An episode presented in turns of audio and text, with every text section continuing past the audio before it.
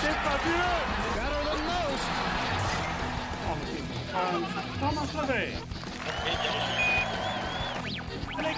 Journal du golf, le podcast sur l'équipe.fr.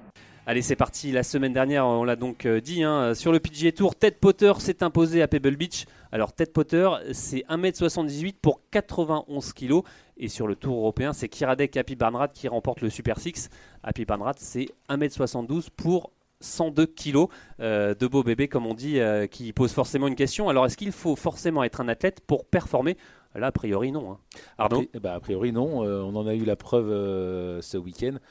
Après, pour performer sur la, pour performer sur la, sur la durée et pour s'installer parmi les meilleurs euh, joueurs du monde euh, dans les dix premiers mondiaux, il n'y a pas de gabarit comme ça, euh, en tout cas actuellement. Est-ce que justement c'est ça qui fait un peu la beauté du, du golf pour pouvoir gagner un tournoi même en n'étant pas une bête de physique comme on dit Martin? Ouais, bah bien sûr, c'est ce qui fait, c'est ce qui fait la- la- le côté assez génial de ce sport. Mais après, euh, je mets des petits hauts là sur le côté, euh, sur le côté, euh, on va dire évidemment athlète. Alors oui, euh, si on entend par athlète un gars qui est taillé fantastique, euh, genre, euh, genre Dustin Johnson ou ce genre de truc, là oui, c'est sûr que Kiradech Happy Barnrat, euh, ça fait un peu tâche là-dedans. Après, faut pas oublier que pour être un, golfeur de haut niveau et être un bon golfeur, il faut de la puissance explosive, il faut de l'adresse, il faut de l'équilibre. Et, euh, et Kiradech Happy Barnrat, il a tout ça, quoi. Il est excessivement souple, ce bonhomme. Il suffit de le voir swinger. On n'a pas l'impression qu'il fait 102 kilos hein, quand, il swing le, quand il swing le club. Il le swing de façon assez libre, assez, assez explosive, assez. Euh, Enfin, c'est, enfin, c'est, c'est, c'est physique dans le, dans le mauvais sens du terme, j'ai envie de dire, un peu physique des années, des années 80-90. Johanna, qu'est-ce que ça vous inspire vous euh, cette, euh, cette- ces, ces deux euh, beaux bébés qui ont gagné euh, Moi, ça m'agace. je, je déteste voir des, voir des gros gagner parce que, euh, parce que Ça- ça donne- les, ça donne une mauvaise joueurs image. ou joueuses, ouais, déjà, ça, Ça donne, donne pas une bonne, image, ouais. euh, parce que j'en ai marre d'entendre euh, le golf, c'est pas un sport. Donc, quand on voit des, des gens comme ça, ou par exemple le podium euh, féminin au JO. euh, Franchement, ça m'agace parce que moi et enfin d'autres filles et, d'autres mecs, euh, comme la plupart de nos Français, on, on, se, on se fait violence à la salle de gym, euh, on, on- fait attention à ce qu'on mange. On a franchement une discipline à, ce niveau-là qui, bah, qui, qui est sérieuse. Et donc, quand, quand on voit des gars comme ça qui s'empiffrent de burgers et de compagnie, enfin de, de n'importe quoi, et qui euh, mettent pas un pied à la salle de gym quasiment, franchement, ça m'agace. On voit d'ailleurs Andrew Johnston, lui, a fait carrément une marque de fabrique hein, de cette corpulence. Euh, Je crois qu'il a même, euh, il a même un contrat avec un. Sponsorisé par Arby's, Ah bah, ouais. une marque de burger, machin. Bon, pff. après, on parle là d'un bonhomme qui, euh, qui, voilà, qui, qui a, qui a, entre guillemets, pas fait grand-chose, même si c'est évidemment un très bon joueur du Tour européen. Mais pour revenir à ce genre de, de, joueur un peu atypique au niveau physique, je pense à, Miguel Jiménez. Miguel Jiménez, c'était un joueur, voilà, cigare, euh, bidon, euh, bière, machin, vin, euh, Ferrari et tout le petit quanti. J'ai eu, euh, j'ai Et euh, ch- Jiménez, il passe du temps. à Eh Ouais, oui, il- on- on- il n'est pas, chance- aussi, il est pas aussi gros quand même. Et on le, voit- on le voit, on le voit souvent euh, sur le practice, le stretching. C'est pas euh, un athlète au sens euh, morphologique du terme quand on le voit sur un practice ou sur un parcours de golf. C'est quand même l'anti, euh, l'anti-sportif. euh, sauf que quand on le voit à la salle de sport, parce qu'il y passe beaucoup de temps. Je rebondis sur ce que tu viens de dire, Johanna, et ça c'est clair et net. Moi j'avais eu le, le- le privilège, le privilège de, le, de le voir s'entraîner euh, à Dubaï il y a 2-3 ans, parce que je suivais Alex Lévy à l'époque, sur cette notion de, de prépa physique. Et c'était impressionnant ce qu'il arrivait à faire, parce qu'encore une fois, euh, c'est pas forcément que de la puissance brute ce que demande le golf, c'est beaucoup de souplesse, beaucoup de coordination, beaucoup d'équilibre. Et Jiménez là-dessus, il est machinal, mais Alors, machinal. Pour, pour rebondir sur ce que vous dites, Martin, on va écouter justement Thomas Levé qui nous parle de, bah, de Happy Barnrat et de ses, euh, de ses 102 kilos. Alors, Happy Barnrat, athlète ou pas, euh, Thomas Levé il va nous donner son avis. tu prends euh, Barnat là, d'il y a, il y a 5 ans et tu le prends maintenant, tu vois que le gars il a travaillé. C'est-à-dire que c'est un gars qui est arrivé avec des qualités naturelles. Euh, un mec il est hyper costaud, c'est un peu le pilier de rugby, tu vois. Il est hyper costaud et donc il a, il a joué avec ça au début, avec sa force, et il s'est rendu compte que ben, euh, pour être euh, au plus haut niveau, il faut encore pousser un peu plus loin. Donc il s'y est mis. Est-ce que l'habit ne fait pas le moine pour Kiradek alors justement? Bah, c'est exactement ça. Et je, je ça me fait plaisir qu'un qu'un Thomas Levé qui connaît quand même deux trois trucs en golf et en, haut niveau, euh, bah, bah, corrobore un peu ce qu'on raconte. Et, moi, je rebondis encore une fois sur ce que disait Arnaud en tout début en tout début d'émission. Le côté athlétique du golfeur aujourd'hui, c'est ça qui le fait durer euh, au sens athlétique du terme, c'est-à-dire les mecs qui se préparent, les mecs, les nanas évidemment, pardon Johanna, qui se préparent vraiment à la salle et qui sont, et qui sont des vrais athlètes, quoi, deux vrais athlètes. Et il n'y a pas un mec du top 10 mondial aujourd'hui, euh, même du top 20, qui n'est pas un athlète de très très haut niveau et euh, qui n'est pas capable de courir le 100 mètres en moins de je sais pas, 12 secondes ou 11 secondes et, et qui ne va pas à la salle 6 fois par semaine à, son pied des poids dans tous les sens. Qui sont capables de durer, ça c'est mm. encore, c'est encore autre chose. Hein. Quand on voit Tiger Woods ou quand on voit McIlroy ou quand on voit Jason Day, on a un peu de doute quand même justement est-ce qu'ils en font pas trop et alors justement est-ce que maintenant l'époque des John Daly Craig Stadler Lee Westwood même à ses débuts qui étaient assez assez bouboules ou même Darren Clark est-ce que c'est totalement révolu Johanna cette époque? Euh, de plus en plus, ouais, on va en voir de moins en moins. Et euh, ouais, non, je pense que là, la place du fitness est devenue hyper importante. Et... Qu'est-ce qui a donné ce, justement cette, euh, ce, basculement dans la place du fitness très importante? C'est Tiger Woods peut-être dans, dans, ces années quand il est arrivé? Bah, Ça a commencé avec Gary Player et ensuite ouais, Tiger Woods, Tiger Woods parce qu'il a tellement dominé. Et, et, et, on a eu les aperçus de ce qu'il faisait à la gym et on il, a, il, a, il, avait parlé un peu à l'époque de combien de temps il passait à la gym et c'est vrai que les gens ils en revenaient pas et donc euh, donc voilà, donc il y avait toute une génération de jeunes qui admiraient euh, Tiger Woods, qui se sont dit, bah nous on va. Tiger Woods, tout le monde va à la salle maintenant, donc euh, ils le disent tous. Moi j'ai écouté Gary Woodland l'autre jour qui vient de gagner, euh, qui disait la même chose. Tous les joueurs français le disent. Vous voyez tout le monde aller à la salle, donc vous n'avez plus le choix. Vous voyez bien que mm. si vous vous restez à ne rien faire et juste taper des balles et juste vous éventuellement préparer, vous n'arriverez pas à suivre le. Alors est-ce que, est que justement dans, le top 50 mondial, bah, ce sont les meilleurs joueurs Est-ce que ce sont également les meilleurs athlètes du coup euh, dans, le top 50 Alors, le top 50, j'ai pas fait mes petites recherches. Moi, j'ai fait mes petites recherches sur l'élite de l'élite, le top 20. Euh, et j'ai regardé un petit peu, euh, en particulier sur des, sur des notions de, de, de, puissance brute et de, et de distance. Bah, par rapport à une donnée qui est la moyenne de la, moyenne de, la distance moyenne au drive sur, sur une année, sur une saison, je me suis fait un petit, un petit, un petit délire à regarder est-ce que concrètement bah, l'élite doit taper fort, doit, doit, doit, euh, être ultra explosive et, donc être physiquement euh, au point quoi Être physiquement au point et, dans ce top 20 mondial, il y a un seul bonhomme qui tape en dessous de 265 mètres de moyenne, c'est Matt Cuchard. Un, un seul bonhomme, c'est tout. Et il y a un seul bonhomme dans le top 10 mondial qui tape en dessous de 300 yards de moyenne sur une année. Et c'est qui? Jordan Spieth. Donc il y a deux exceptions, quoi. Mais euh, ça prouve que bon, on n'est pas obligé, mais euh, ça fait partie d'une certaine forme de norme, quoi. Et, euh, et quand on regarde, après, quand Martin, c'est pas tout à fait la même chose la préparation physique et la puissance. Ça, c'est pas forcément. C'est en revanche, c'est sûr. C'est Rémi Bedu qui disait ça l'autre jour ici même. C'est sûr que de nos jours, le plus important, c'est de taper fort. c'est de taper fort en golf. oui, mais si, si, on n'est pas préparé physique, bien préparé physiquement, on va peut-être taper moins fort. deux choses. Ça aussi bah, Pas forcément. Je, je, suis pas sûr que si on est moins préparé. Après, en se préparant physiquement, on pourra taper plus fort. Mais Kiradek, Arfinan Barnrat, euh, ou Ted Potter, ils peuvent, ils peuvent taper fort. C'est pas forcément la préparation physique qui fait. Pour moi, c'est plus, ça permet plus d'être, d'être au top plus longtemps et voilà et d'être bien dans le corps. Mais taper plus fort, je suis pas convaincu. Ouais, non, la préparation physique, c'est ouais, pour moi, c'est prévention de blessures. Et euh, évidemment, euh, la, qualité, la qualité de l'entraînement physique joue beaucoup sur la longueur. On peut, enfin, moi, je, je, me suis entraîné physiquement avec Jordan Spieth. On a fait les mêmes entraînements. C'est pas un entraînement qui va permettre de gagner en, en puissance, hein, ce qu'on ce qu'on ce qu'on faisait. Et euh, donc voilà, je veux dire, je trouve que lui, il travaille pas assez en explosivité, donc ça ne m'étonne pas que ce soit le seul dans le top 10 euh, qui soit euh, en dessous de 300 yards. Alors justement, Johanna, vous l'avez dit, un passage obligé pour tenir la route toute l'année. On avait justement rencontré l'année dernière Michael Lorenzo Vera à Font-Romeu, qui se préparait physiquement. On l'écoute, Mike. J'aimerais jamais, clairement, mais encore une fois, il faut le faire et je vois le positif. Tu vois, je tape plus fort qu'avant, j'ai moins, j'ai plus mal au dos. Moi, je rêvais d'être une rockstar, hein. la rockstar du golf. Pas trop de boulot euh, hors golf, parce que quand même, golfiquement, ça j'insiste, j'ai travaillé des heures et des heures et plus que beaucoup. Mais euh, je laissais le reste complètement en jachère. Hein. Puis c'était mon petit défi, quoi. Être euh, une star, une star. Je comprenais pas le mec, non, mais il travaillait pas comme les autres.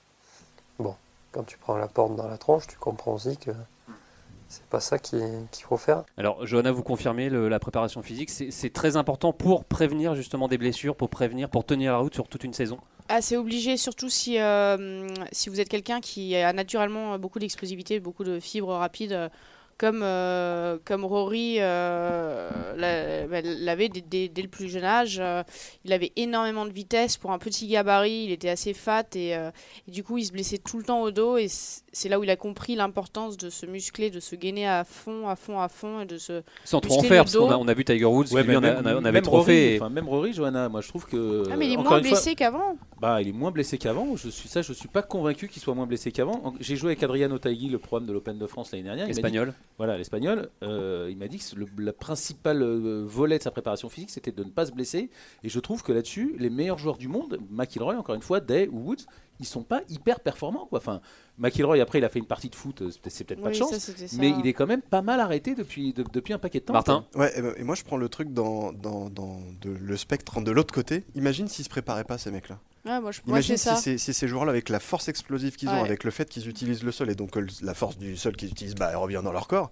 Imagine que ces joueurs-là se préparaient pas physiquement. Non, mais il faut Ouais, qu'ils se préparent. mais- mais je je suis suis pas sûr qu'ils se préparent très très bien. Et encore une Ah fois, ouais, quand je vois, au ta- mais, bah, ils sont quand même assez souvent sur le flanc. Oui, mais est-ce que. Et, combien de temps va durer leur carrière? Ça, on, le- Ah ouais, sait. ça, on le sait pas non plus. Est-ce est-ce qu'il n'y a pas aussi un petit effet de mode euh, on- Ils ont tous commencé à se préparer, donc tout le monde se prépare et, Ah euh, bien pour, sûr, pour- rattraper le wagon Bah, et pour justement être. mais c'est comme Enfin, après, top 30, euh. Johanna, elle le sait. La salle, c'est c'est addictif. Quoi. Quand on commence à faire ça, on en fait, on en veut toujours plus. Et à un moment, on fait plus ça vraiment pour être en forme ou pour taper plus fort. On fait ça parce qu'on en a, Enfin, parce qu'on en a C'est besoin. c'est addictif, mais Michael là, le disait, lui il aime pas du tout hein, euh, aller à la salle. Johanna, vous, vous Euh, aimez Michael, vous il est encore loin de, de McIlroy dès. C'est sûr. Mhm. Vous aimez vous euh, aller euh, à la salle? Euh, oui, oui, oui, euh, je, je vais pas mentir, il y a des jours où euh, j'y vais un peu à reculons, mais euh, c'est vrai que la plupart du temps, j'a- j'adore parce que euh, j'adore le côté adrénaline et, euh, et, et c'est vrai qu'on se sent tellement mieux dans son corps euh, à force. Et, Alors c'est vous- justement quel type de préparation? Est-ce que c'est on, on soulève de la fonte on- euh, C'est quoi? C'est il euh, faut pour varier, il faut varier un peu, il faut faire des exercices un peu de coordination, euh, voilà, apprendre euh, à ses muscles à bien travailler ensemble. faut faire euh, des exercices euh, de muscu en travaillant vraiment le- la, la puissance pour devenir plus explosif. faut travailler l'endurance, faut travailler un peu en fractionné toujours dans le, le souci de, voilà, de, de gagner en vitesse. Et, euh, et puis travailler aussi la souplesse. Alors ce qui est marrant, c'est que maintenant, euh, on voit beaucoup de joueurs français qui ont des coachs, qui, euh, qui font pas ça au hasard, qui ont des coachs dont euh, bah, la team du Colombier qui, euh, qui, euh, Ouais. qui euh, se- se- s'est pris les, les services de, de David Baudrier, justement l'ancien champion de, de MMA, ou toujours Ouais. actuel. Ouais. Euh, Martin, vous dites-nous un peu plus là-dessus. Ouais, mais c'est ça qui était intéressant, c'est de voir ce genre de profil de, de préparateur physique un peu atypique et un peu dans le, modèle de, quelque chose de très explosif, parce que le, premier joueur qui s'est entraîné avec, euh, David Baudrier, puisqu'on le nomme, c'est euh, c'est Romain Langasque à l'époque, et je me souviens qu'il me racontait avoir envie vraiment de, de quelque chose d'assez explosif, d'assez physique, d'assez... euh, voilà, d'aller chercher, d'aller quelque, chose- chercher quelque chose de, pas, pas bourrin, parce que c'est pas fait n'importe comment et c'est pas fait pour, pour, pour, pour les blesser ces joueurs-là, mais c'est au contraire fait pour leur donner plus d'explosivité, plus de vitesse. Alors bien sûr, ils adaptent hein, le- leur programme au Ouais, golf. Complètement, complètement, ouais, ouais. Malheureusement, j'ai pas encore eu l'occasion d'aller d'aller tester d'aller tester moi-même le, le truc, même c'est c'est presque un petit défi que je me suis donné et que j'en- rigolais un peu avec David Baudry et tous ces joueurs-là. D'essayer un peu, voilà, concrètement comment ces gars-là s'entraînent. Et ça, ça m'intéresse vachement. Après, il y a que- eu un, quand même un effet boule de neige, que Romain Langasque a aussi entraîné euh, bah, les Mathieu Pavon, Ah oui, les, c'est pas un euh, hasard. Ouais, David Baudry, ouais, ouais. Bah, De toute façon, sur le tour, ils ont toujours eu un peu le même préparateur euh, y a, physique. il y a toujours des euh, petits effets de mode. Voilà. Ont- Mais après, euh, mais après c'est c'est pas un hasard non plus. C'est pas un hasard non plus de voir, euh, de voir un Mathieu Pavon qui est un, qui est un gros bosseur à la salle et qui fait vachement gaffe à son physique, s'entraîner avec ce genre de, ce, ce genre de profil-là, un peu atypique, un peu arts martiaux, un peu euh, prépa physique générale et, euh, et- et pas totalement spécialisé dans le golf. Quoi. Moi, c'est ça qui Vous. Johanna, ça, ça vous intéresse ce genre de, de préparation qui Complètement. sont complètement hors, golf complètement, Complètement. Moi, je, moi, tous les, euh, tous les profs euh, spécialisés euh, euh, golf, euh, tout ce qui est golf spécifique, euh, pour moi, c'est du marketing. euh, c'est une ânerie pas possible. Parce que le plus important au golf, c'est donc euh, d'être- d'être, euh, explosif et donc des mecs qui s'y connaissent vachement bien en MMA et en boxe. Ça fait souvent des, des, des, des- des très bons entraîneurs parce qu'il y a beaucoup de similitudes entre la boxe et le golf. Il faut de l'explosivité et il faut euh, travailler fessiers, les jambes, euh, gainage. Après, bon, on va, on va faire beaucoup moins de haut du corps. Voilà. Et Voilà. après, moi, je vais faire toujours mon bémol habituel. Notre ami Rory McIlroy qui se prépare comme jamais, qui est un athlète comme jamais, ben, il a encore pris 5 putts cette semaine. Moi, je suis désolé, mais il faut faire attention à ne pas devenir qu'un athlète. Il faut se souvenir qu'il faut taper fort à ce jeu. Effectivement, Martin le disait tout à l'heure, dans les 20 premiers mondiaux, ils tapent tous fort. Et il faut savoir aussi putter. Et si on en fait trop à la salle, et si on prend trop, c'est ce qui était aussi arrivé à Johnny Miller euh, quand il a euh, coupé du bois pendant tout un, hi- Et pendant puis à un Tiger, hiver. à Tiger Woods qui avait fait son entraînement de Marines aussi, euh, ça Voilà, pas mais aidé, là, quoi. là, il s'est cassé à la limite, on ne sait pas tellement s'il a perdu son petit jeu là-dessus. Mais moi, je trouve que Rory McIlroy, moi, son putting m'inquiète depuis longtemps, c'est ma marotte, mais bon, en tout cas, il a encore prouvé, enfin, 4 putts à 1m50, euh, on le voit pas souvent euh, sur le PGA Tour. C'est parce qu'il avait trop soulevé de fente qu'il a fait 4 potes. Moi, je vois pas trop le. Enfin, Bah, moi, je, bah, moi, je Alors m'inquiète. messieurs, là Moi, on je parle, m'inquiète. on parle des pros, Moi, mais chaque pour, le- fois, je m'inquiète pour les amateurs, comment ça se passe? C'est vrai qu'on sur- quand on va sur les parcours de golf, on voit pas vraiment de, de joueurs amateurs, euh, on va dire très fit. C'est euh, c'est un tort selon vous que les, les amateurs, euh, Oh. les joueurs en lambda qui, qui, qui jouent les Ah, le tu veux dire les, joueurs, des joueurs du Les joueurs dimanche du dimanche, Ah bah, exactement. le joueur du dimanche, il a juste envie de se, se faire plaisir. euh, Je veux dire, quand on va sur les cours de tennis Oui, mais le dimanche, ça on voit donne pas des mecs qui sont gaulés comme Rafael Nadal, quoi. Et heureusement, parce que sinon, Ouais, est-ce que c'est pas, inquiétant. c'est pas un tort, un, un tort justement Bah, ça- tout- donne une mauvaise image du, du, du- Non, du mais la mauvaise image, on s'en moque. Après, ce qu'il faut, c'est. Alors là, encore plus pour le joueur dimanche, c'est pas se blesser, c'est tout. Après, euh, effectivement, dépend. plus, plus on en fera, plus on tapera loin, et, et plus on pourra jouer, et mieux on jouera certainement, mais c'est pas très important. Et quand, et quand tu joues à un tout petit peu plus haut niveau, euh, que ce soit Grand Prix ou Caucase, tu, tu vois que tu commences à avoir des gars et des nanas évidemment qui, qui- qui se préparent physiquement. Bon après c'est une toute autre préparation physique que celle que font ces joueurs professionnels là, mais elle existe. Encore une fois, d'une pour euh, ne pas se blesser, je suis complètement d'accord, et deux pour euh, bah, entretenir la machine et être un peu plus performant aussi. Ça fait Alors- partie de la mode. Alors Johanna, est-ce que vous avez vous un petit conseil à donner aux amateurs pour, euh, pour se muscler un peu, pour être mieux physiquement sur le parcours et, être, euh, et scorer mieux du coup? Et ben, bon, j'imagine qu'ils ont moins de temps que moi, forcément. Donc, euh, moi, je dirais de faire, euh, d'essayer de faire euh, du fractionné euh, sur, euh, sur vélo, de, de prendre juste une demi-heure tous les deux jours, un truc comme ça, pour faire. euh, Une demi-heure tous les deux jours, comment vous y allez, Joanne Ça fait beaucoup. Ou alors, ou alors non, mais si vous attendez, ou alors une 15 minutes, demi-heure, euh, une 15 minutes demi-heure, une, demi- une demi-heure tous les deux jours, c'est faisable. un peu vous de faites, gainage, euh, un peu dans vous bouge faites, quoi. euh, voilà, vous faites 6 fois euh, 30 secondes on, 30 secondes off sur, euh, sur un rameur et, et la même chose sur, euh, sur un vélo et ensuite vous faites 3 minutes de gainage. Ça prend une demi-heure tous les deux jours et franchement vous verrez les- euh, la, La différence. différence. quoi. On va poursuivre maintenant notre euh, débat sur le, le golf en France. Est-ce que le, le golf souffre toujours d'une... C'est vrai que ça souffre toujours un peu d'une image élitiste, d'un sport euh, trop cher. Et quand on voit le, le prix du matériel, c'est vrai que bah, ça laisse parfois réfléchir. Euh, pour débuter en tout cas, Inesis casse les prix. Par exemple, pour 300 euros, vous avez un kit de 7 clubs, un driver, un hybride, 4 fers, un putter. Euh, Jean-Lin euh, Puren, directeur euh, de la marque, nous explique comment ils arrivent à casser les prix. Chez Decathlon, on conçoit et on distribue nos propres produits. On remonte très haut dans la chaîne de valeur et on casse toutes les marges intermédiaires. Pas de marge d'importateur, pas de marge de redistributeurs nationaux. On fait tout en circuit fermé. Autre fait marquant, on sponsorise pas de joueurs professionnels. Donc forcément, quand je porte une casquette d'un joueur très connu, ça, ça vaut des millions de dollars. Ces millions de dollars, eh ben, nous, on ne le fait pas porter aux clients. Ces, ces euros-là, on les met en termes d'ingénierie dans nos designers pour faire des produits très pertinents. Et enfin, la politique de prix de Decathlon, vous la connaissez, rendre le sport accessible au plus grand nombre. Donc on est obsédé par réduire nos marges de vente en magasin pour permettre justement une accession euh, une accessibilité euh, au sport. Ouais, des, clubs, euh, 7 clubs à 300 euros Inesis pour débuter, c'est bah, top, non? Ouais, c'est top. Ça fait des années que ça fait des années que ça dure euh, chez Inesis. Non, c'est parfait. De toute façon, le, problème du, prix du matériel, Inesis a bien tout changé. Avant, on était obligé de commencer avec des avec des clubs d'occasion. Maintenant, on peut commencer avec du matériel neuf. Et encore une fois, quand on débute, vous le savez bien, euh, Jean-Philippe, le plus dur, c'est pas le c'est pas le c'est pas le, le- le matériel, c'est vraiment le swing. C'est c'est nous qui devons le maîtriser. Donc euh, voilà, même du, du matériel d'entrée de gamme comme ça, et c'est parfait pour commencer. Benjamin, vous êtes le, vous, le spécialiste matériel du, du journal du golf. C'est pas, c'est pas drôle d'ailleurs, mais euh, vous avez toujours vanté la qualité de ces, de ces produits euh, Inesis. Ouais, c'est les premiers. Moi, euh, pour pour raconter mon histoire, j'ai en 95, c'est les premiers clubs que j'ai achetés. euh, le petit sac, le petit bois 3, un petit putter Décathlon. À l'époque, ça s'appelait pas encore euh, Inesis. Donc ça fait, c'est pas nouveau, hein, Inesis qui propose du, matériel de, qualité à vraiment pas cher. Et pour euh, pour les trois, les deux premières années de golf, c'est vraiment, très très bien. Vous pouvez y aller. Y a, y a c'est vrai que les, rayons Décathlon commencent à, se réduire un peu niveau golf. Il y a, deux ans, j'avais entendu parler du fait que Decathlon, enfin Inesis, voulait envahir le monde au ni- niveau golf, euh, et notamment les États-Unis. Ça s'est pas fait.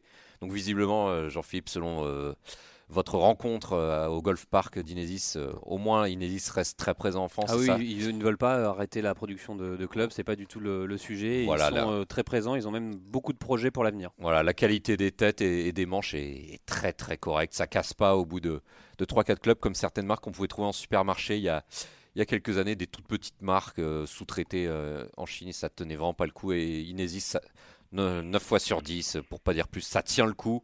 C'est très bien, donc vraiment allez-y pour, pour démarrer. Mais ils sont un peu seuls d'ailleurs, Inesis, euh, à faire des clubs comme ça pour, euh, pour Non. débutants, euh, Arnaud. Non, bah, il y en avait quelques-uns qui s'y étaient mis euh, pour, pour essayer de les suivre parce que ça, c'est, comme le dit Benjamin, ça fait des années que, que ça dure. Et, et c'est pour combattre justement à chaque fois ces idées, euh, ces a priori. Moi, à chaque fois qu'on me disait, ouais, moi, je me mets pas au golf parce que c'est trop cher, je dis, bah, allez chez Decathlon. Et il y avait, à l'époque, il y avait pour 149 euros le, le, le- le premier prix, euh, il y avait, euh, bon, là, il y avait pas autant de clubs, je crois qu'il n'y avait pas de driver, il y a juste un bois 3, il devait y avoir euh, faire 7, euh, faire 9, sans wedge putter, enfin vous aviez 5-6 clubs pour 149 euros un sac. Ou Prix d'une même- raquette moyenne de voilà, tennis. Voilà, quoi. il y avait même un 99 euros, je crois, à un moment. Donc voilà, c'est parfait pour avoir mis les gens en golf. C'est sûr qu'en tout cas, avec grâce à Inesis, le prix du matériel n'est plus n'est plus une raison. Après, c'est sûr qu'il y a des raquettes de tennis à 19 euros, donc ça reste encore plus cher qu'une raquette de Allez. tennis, mais, Ah, mais c'est déjà très bien. Benjamin, pour terminer. sur, Ouais, il y euh, avait, il y avait sur également des marques comme euh, il y, a- il y a des marques comme McGregor qui sont également pas mal et surtout très très bien Wilson. Wilson Golf pour aller vraiment du débutant jusqu'au quasiment joueur du tour. Vous trouvez des bon, c'est un tout petit peu plus cher là. Le driver tape les, les 300 euros, mais c'est vraiment du, euh, au niveau rapport qualité-prix, c'est très très bien. Cleveland est également pas mal non plus. Ils ont relancé un driver l'an dernier autour de 300 euros. Donc euh, McGregor, Wilson et la dernière marque que j'ai citée, Cleveland, très très bien en rapport qualité-prix et pas trop cher pour aller jusqu'à un index à un chiffre. Le matériel de golf est-il trop cher? On a entendu le, le- donc le directeur de la marque Inesis. On reçoit tout de suite euh, le directeur de la vi- division golf de chez euh, euh, Puma Cobra Golf, division Europe du Sud, euh, Nicolas euh, Girard. Salut Nicolas. Bonjour. Alors Nicolas, vous, vous vendez votre nouveau driver, le King F8, à 429 euros. Alors est-ce que déjà vous voulez répondre à- au directeur de- d'Inesis? Oui, alors bah écoutez, euh, nous on a une, euh, un positionnement euh, très clair sur nos gammes de produits. On a différentes familles. Alors la famille F8 est effectivement notre famille haut de gamme et c'est notre driver plus haut de gamme qui sort cette année à 429 euros. Il est équipé de beaucoup de technologies, qui euh, justifie son prix. Si je le compare à notre entrée de gamme chez Cobra, le driver est à 299 euros. Donc il y a un gros écart qui s'explique par les, euh, les composants qui sont à l'intérieur du produit. Et euh, pour répondre à ce que disait le, le précédent interlocuteur, euh, en ce qui nous concerne, on ne dépense pas non plus euh, des millions euh, sur beaucoup de joueurs sur le tour. On sélectionne des ambassadeurs qui nous représentent, qui représentent nos valeurs, qui représentent euh, le positionnement de la marque, de nos marques, Cobra et Puma. Et euh, on est euh, attentif aussi aux dépenses qui sont faites sur le tour. Euh, et on ne court pas au nombre de joueurs. Et donc c'est quelque chose qui ne qui n'a pas un coût exorbitant comme j'ai C'est quand même assez, cher, Nico. Un Ricky Fowler, c'est quand même une icône mondiale. C'est quand même. Oui, mais on en a, on a, on a aujourd'hui sur le marché mondial du golf trois ambassadeurs de proue, que sont Ricky Fowler, qui est effectivement dans le top 10 mondial, euh, Lexi Thompson, qui est dans le top 5 mondial chez les femmes, et puis Bryson DeChambeau, qui est un joueur très prometteur. Et on en a trois. Euh, nos concurrents directs ont plusieurs dizaines de joueurs sous contrat. Est-ce que, est-ce que selon vous, euh, Nicolas, est-ce que le golf, le matériel de golf est devenu trop cher au fil des ans ou est-ce que vous avez vu l'évolution, vous, en tant que, que Cobra- Co- Puma Cobra Golf? Alors, je dirais que le matériel de golf est euh, aujourd'hui moins cher que ce qu'il était il y a 20 ans. Ça fait une petite vingtaine d'années que je travaille dans l'industrie. Euh, J'ai euh, bonne mémoire et je me souviens avoir vendu des drivers à plus de 750 euros et des drivers qui étaient à l'époque les best-sellers sur le marché. Donc les drivers les plus vendus en quantité. Donc je pense que euh, rétrospectivement, les tarifs ont été très contenus, voire ont baissé. Et là, je suis euh, affirmatif sur les drivers, sur les boîtes parcours, sur les hybrides. Bon, c'est une nouvelle famille, les hybrides, donc ça n'existait pas il y a encore quelques dizaines d'années. Et puis sur les fers, euh, pareil, les prix sont contenus. C'est vrai qu'il y a une tendance ces dernières années à une hausse, mais euh, qui fait suite à une baisse forte euh, depuis euh, de nombreuses années. Benjamin, vous êtes d'accord avec euh, ce que dit Nicolas? Euh, oui, globalement, oui. Après, il y a, d'autres raisons qui, bon, qui sont un, peu, euh, on va dire pas officielles, mais il y a, aussi de moins en moins de golfeurs euh, sur la planète, donc de moins en moins de clients potentiels. Et je pense effectivement que je pense que ça arrange bien les marques d'avoir des des tarifs plus élevés, des ventes effectivement plus basses puisqu'il y a moins de golfeurs, mais bon, compensé avec des, avec des, prix de vente un petit peu plus hauts. Je pense que ça, ça peut expliquer ça aussi. Il y a aussi le, le- le fait que l'usinage a changé. Par exemple, notamment le Cobra F8, on a une face usinée, ça représente un coût, comme, euh, comme l'a dit, dit Nicolas. Euh, Par exemple, les putter ping, maintenant, on en trouve quasiment plus à 100. euh, à 100, 120 euros comme c'était le cas par le passé. Maintenant, c'est 300 euros, presque 400 euros parce qu'on passe plus de deux heures à usiner une, une, tête de, de putter. Par exemple, shipping, voilà. Et puis effectivement, le, marketing coûte aussi beaucoup d'argent. Le payer un, pro, ça coûte très cher, mais c'est indispensable. Hein. C'est, McCormack qui avait lancé ça dans les années 60 euh, avec Palmer. On ne sait pas exactement ce que ça, ce que ça rapporte. On sait ce que ça coûte et on ne sait pas vraiment ce que ça rapporte, mais on sait que c'est indispensable de payer autant les joueurs parce que ça fascine les gens à la télé. Et derrière, on veut acheter le même driver que, que Ricky Fowler, que, que, Dustin Johnson. C'est, la même chose dans tous les sports. De toute façon, même en tennis, chaque, chaque marque a son, a son ambassadeur c'est indispensable. Les jeunes, voilà, ils s'identifient aux champions qu'ils voient, qui voient à la télé, donc c'est indispensable d'avoir des, d'avoir des figures de pro. Voilà, et pour, terminer, effectivement, les, les, les, les, produits coûtent plus cher. Hein. On a le carbone composite qui est apparu dans les drivers il y a, il y a trois ans. Ça coûte très très cher à, très très cher à assembler avec du titane. Le, coût des matières premières est en augmentation, le titane notamment, qui est, qui est, de, plus en, qui est, de plus en plus rare. Et donc, effectivement, j'insiste sur l'apparition du carbone composite chez la plupart des, des, grands fabricants. Ça coûte très très cher à, à trouver, à fabriquer et, à assembler les composants. Allez, merci, merci beaucoup. Ouais, Nicolas, pour terminer. je, voilà, pour conclure, euh, je, je, partage euh, ce, que, ce que vient de nous dire euh, Benjamin, mais c'est vrai qu'il faut aussi noter que les fabricants euh, sont euh, dans l'obligation de, coller avec euh, la demande. Et aujourd'hui, les golfeurs sont prêts à dépenser plus d'argent lorsqu'ils voient un vrai gain de distance, de tolérance ou de plaisir tout simplement à jouer les produits. C'est ce qu'on essaye de, de mettre comme ingrédient dans nos produits. Euh, et, encore une fois, même si certains coûts ont augmenté, d'autres ont baissé, euh, l'optimisation euh, des productions font que on arrive aussi à contenir des prix, voire à les diminuer. Encore une fois, quand je compare avec certains drivers d'il y a une quinzaine d'années, qui n'étaient qu'en titane, ils coûtaient deux fois plus cher que d'un driver en titane aujourd'hui. Donc, il faut aussi rappeler que le golf reste un sport où on peut s'équiper à, à moindre coût et on peut aussi se faire plaisir. Ça marche. Merci, euh, merci beaucoup, euh, Nicolas. On, se retrouve, on se retrouve très vite. Allez, salut, Nicolas. Salut. À bientôt. Alors Benjamin, rapidement, un mot pour terminer sur ce sujet. Juste pour rebondir sur ce que vient de dire Nicolas, effectivement, il y, a une demande euh, qu'on va appeler les CSP+ ou CSP++. Il y en a de plus en plus sur la planète et en tout cas, c'est vraiment ce qui, ce qui peuple majoritairement la planète golf. Et il y a des marques qui ont très bien compris, comme PXG ou même, ou même Zexio, qui proposent des, clubs à, 700 euros pièce. Onma, évidemment, Onma mais également Titleist qui s'y est mis en proposant des séries euh, premium, tout comme euh, Callaway avec la, l'effet épique. Ça monte très très haut, c'est à plus de 700 euros l'unité, voire 2000 euros le, le driver chez PXG, et ça marche. Alors, autre innovation, mais cette fois du côté des structures, messieurs, euh, c'est Blue Green euh, qui se lance d'ailleurs dans la démocratisation du golf, avec cette année une évolution de, leur structure golf miniature. Il y a des aires d'entraînement, des parties de golf à la, carte, des after-work, euh, des practices ludiques. Arnaud, vous avez assisté à cette présentation?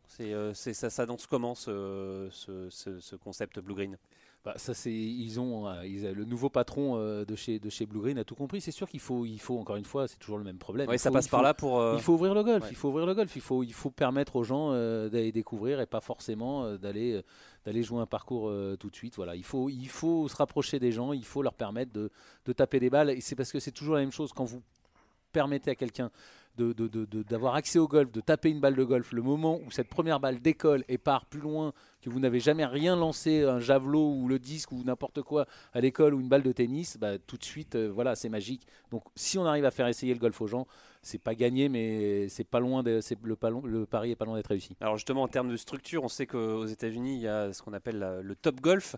D'ailleurs, Benjamin Cadieu, vous y avez euh, été avec euh, Sébastien Gros, c'était il y a un an, et justement, Sébastien Gros, il nous parle de ce Top Golf. C'est totalement génial, c'est fou en fait. C'est tout ce que les gens en France pourraient, euh, enfin, hallucineraient si, tu veux en voyant, en voyant ça. Euh, euh, tu, bois des bières, tu manges, buffet avec musique, tout, le monde, tout le monde tape vers des cibles.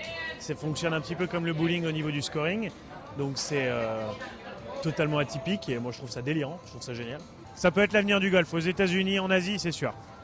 Alors messieurs, justement, est-ce que euh, un top golf en France, ça peut marcher? Est-ce que ça peut fonctionner? C'est compliqué quand même. On n'a on pas, on pas autant de golfeurs qu'aux États-Unis, donc euh, voilà, on peut essayer, mais euh, c'est compliqué. Hein. Il va faut peut-être falloir que le nombre de golfeurs augmente. Hein. Arnaud, les simulateurs, on l'a vu, ça ne marche pas. Déjà, si les simulateurs ne marchent pas, ne fonctionnent pas en France, peut-être qu'il y a des, il y a des commerces, il y a des commerçants qui l'utilisent et qui peuvent nous appeler pour nous transmettre leur témoignage, mais j'ai jamais entendu parler de de simulateurs qui fonctionnent en France. Alors à partir de là, faire euh, fonctionner un, un practice de 4 étages, euh, une sorte de bowling de golf de 4 étages, ça va quand même être très compliqué. Pourquoi pas euh, réfléchir à la même chose, mais sur un seul étage et une vingtaine de postes hein, ça- Pourquoi pas, mais personnellement, c'est c'est pas là que je mettrais mes, Alors, mettrais Jo- mes euros. Johanna, vous, euh, Top Golf, vous avez essayé déjà vous, vous aimez?